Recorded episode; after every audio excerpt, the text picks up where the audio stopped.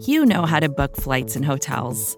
All you're missing is a tool to help you plan that unbelievable travel experience. That's why you need Viator. Book guided tours, excursions, and more in one place. There are over 300,000 travel experiences to choose from, so you can find something for everyone. And Viator offers free cancellation and 24 7 customer support for worry free travel. Download the Viator app now and use code Viator10 for 10% off your first booking in the app. Find travel experiences for you. Do more with Viator. The following segment is from the off day debrief on the SB Nation NFL show, where we're discussing your favorite team. Subscribe to the SB Nation NFL show to make sure you don't miss conversations like this one. We're very happy to be joined by Jimmy Kempski from PhillyVoice.com. I've heard that you have ties with him as well. Is that true? It is true stats. Uh, Jimmy and I host BGN Radio on the Bleeding Green Nation podcast feed, uh, the most important podcast, some people say, besides this one, obviously. So great to have Jimmy on. I, I wanted to have Jimmy on stats because uh, he wrote a piece on Monday morning before the Eagles' terrible loss to the Seahawks about how the Eagles need to blow it up. And I think that loss to Seattle was kind of a nice little view for everyone not in Philly, you know, the national market to see that there are a lot of things wrong here. And it's not just like one minor change needs to be made. It's not like you got to tweak along the margins. It's like it's time for every to, to blow everything up. So, Jimmy, uh, you're here with us. It's, it's great to talk to you on a different platform, my friend. Where do we start after last night's game? I feel like I'm running into you like at the supermarket or something like that, where like you see somebody all the time, but it's just in a different place. Yes. Uh, but I'm sorry. What, what did you ask me? well, yeah, of course. I was, I was, I was focused on my dumb joke. Hot start. Uh, where do we where do we start after last night's game? It's not just that the Eagles have been bad all year; it's that they've just been incredibly boring, and they somehow turned the Seahawks team that has played these wildly entertaining games all season long, and somehow turned this into a very, very boring game on national television. So it's not even just that they're bad; they're really boring, and the fan viewing experience in Philadelphia really I mean I can't I can't remember it being this awful. There were so many things that went wrong. Carson Wentz was sacked 6 times. He averaged 1.8 yards per attempt in the first half, which I didn't even know that that was possible. There were physical errors and bad throws.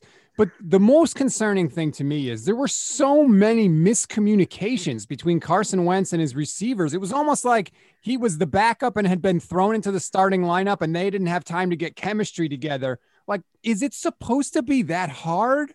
I mean, everything's broken, is, is really the short answer. He's been bad. Uh, I mean, we can just see the throws that he's made. He's been inaccurate. He's been all over the place. He's made bad decisions in the pocket. He's held the ball for an eternity. So, like, there's no excusing him and the performance that he's had this year. But just across the board, I mean, they, have been bad. The receivers haven't been good. They got a little bit of a spark at one point during the season from Travis Fulgham, but otherwise, they've been really bad.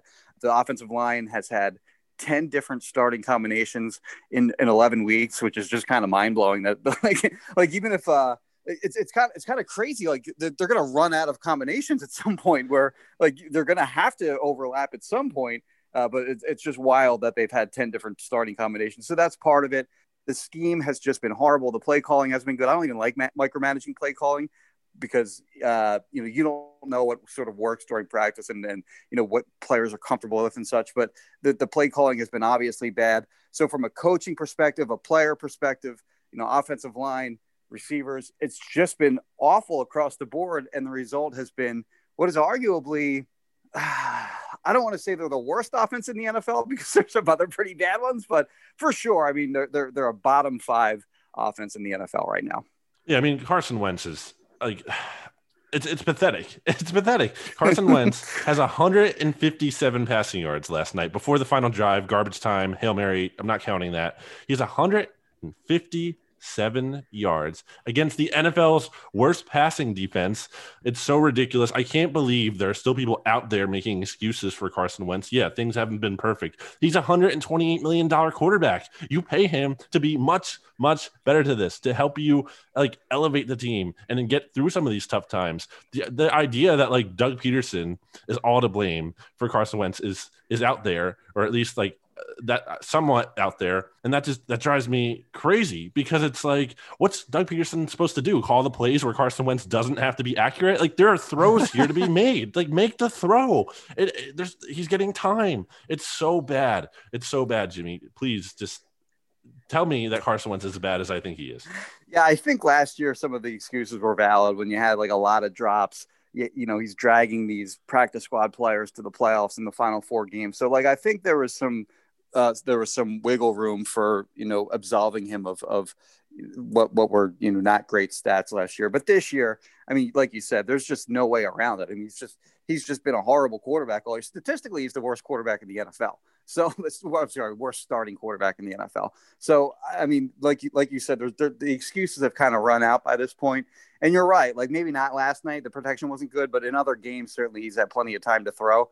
I don't know who to attribute this to, but somebody put on Twitter, uh, maybe laugh out loud, like said he has a chance at the triple frown, which, which is uh, he'll be the he'll, he's chance to be the league leader in interceptions, in fumbles, and in sacks taken. So like he's he's currently leading the league in interceptions and sacks taken, and he's one fumble behind. I think it was Derek Carr. So he's got a chance still at the triple frown. The last quarterback to do that was Blake Bortles in 2015. Uh, so anyway, again, I don't know who to attribute that to, but I, thought that was funny. The, the, triple frown instead of the triple crown, of course. I guess looking at big picture, as I always like to do on this podcast, uh, you you know you wrote the article I said earlier about like Eagles just need to blow it up, and I think I, I agree. I mean that's where we are with this team. We've talked about it on BGN Radio all year. Like the stats, the most depressing thing about the Eagles is like this is their team. Like they're locked into this roster a lot because they've spent a lot of this money. And so basically next year's team, 2021 Eagles, aren't going to be all that different. Like they can't get rid of Carson Wentz. They can't get rid of a lot of these players, or they can, but there's a lot of dead money tied in them. It's like the Eagles are basically screwed here. There's really no hope in the short term. They need a hard reset. And you can't, the key thing, the key point, I'm going to steal Jimmy's thunder here a little bit. The key point that Jimmy makes is that you can't trust Howie Roseman to fix this mess. One, because if he had those answers, they wouldn't be in this situation. Two, because he cannot possibly be trusted to fix this team because he's on the hot seat now right? Like so he he does not have incentive to think about the long term. He he needs to try to get this team back on track in the short term for his job security's sake, and therefore it makes no sense to keep him. And it, you know, I think Doug Pederson, it's shame that he's probably going to, you know, it, it's uh, as an expression, as our good friend Dan Klausner used, uh, throw the baby out with the bathwater. I think he's kind of getting caught up all this. Not yeah. to say he's he's not culpable. I think he does deserve blame, but I think Howie Roseman right now he just needs to go. Jimmy, am I wrong? The roster is old. Uh, the roster is bad, and the roster is expensive. They're scheduled to be $69 million over the salary cap in 2021. They'll roll over some of 2020 like salary cap. I think it's like 23 million that they can roll over into the next year. So that'll knock that figure down a little bit. Maybe the salary cap number of 176 million will rise a little bit if the revenues are a little better than expected. So that might help. But otherwise, I mean, they're, they're going to have to, they're going to cut some guys. So they'll be able to cut Alshon. They'll be able to cut DeSean Jackson. Uh, Marquise Goodwin's tenure will never get underway here. His numbers will come off the book. So that'll help a little bit. But they're still going to be pretty far over the cap at that point. And then they're pretty much going to have to choose the the least of the evils in terms of which like which players with bloated contracts that they have to restructure their contract, basically turn salary into um, a signing bonus, and then further kick the can down the road uh, with those guys, you know, pu- pushing off, you know, that cap that that those cap hits into future years. They have 11 guys on the roster right now. The way that they, they've sort of operated over the last few years is they have these dummy years at the end of the contract where essentially these players will count against the cap after the, their contract ends. So they have 11 guys on the roster right now that that have that situation going on where like their contract will end and then they'll still count on the cap for a few years thereafter. So not only is this team really in bad shape for 2021 in terms of their cap situation, but they're also going to be at a disadvantage because they're going to have these guys with money on their on their deals after they're long gone. Talk about a triple frown. Old, bad, and expensive is the yes. ultimate triple frown. Let me ask you this because you know I've been living in sort of the national NFL world for a long time. The national perspective for me on the Eagles was okay. Andy Reid is there. He gets to the end of his run. They fire Andy Reid. They bring in Chip Kelly. Chip Kelly tells Howie Roseman to get the hell out of football operations. He won't even keep him in the building, right? They fire Chip. All of a sudden, Howie Roseman comes riding back in on the white horse, making all these moves. They win the Super Bowl. You know, they got Doug Pederson. He's super aggressive. He's using the analytics. He, you know, they're on like the cutting edge of NFL technology and things seem to be great for the Eagles. And now all of a sudden we're here and you're talking about old, bad, and expensive. How did this happen? And is that narrative right, or or am I missing something? It's wild. I mean, like, I, I think the, your your national perspective is is pretty much the same as the local perspective. I mean, when you look at the 2016 and 2017 seasons, like what Howie Roseman did to build this roster into a Super Bowl winner was really remarkable. I mean, they were in, they were in shambles at the end of the Chip Kelly er, era. Like he was he was worse as a GM than he even was as a head coach in the NFL.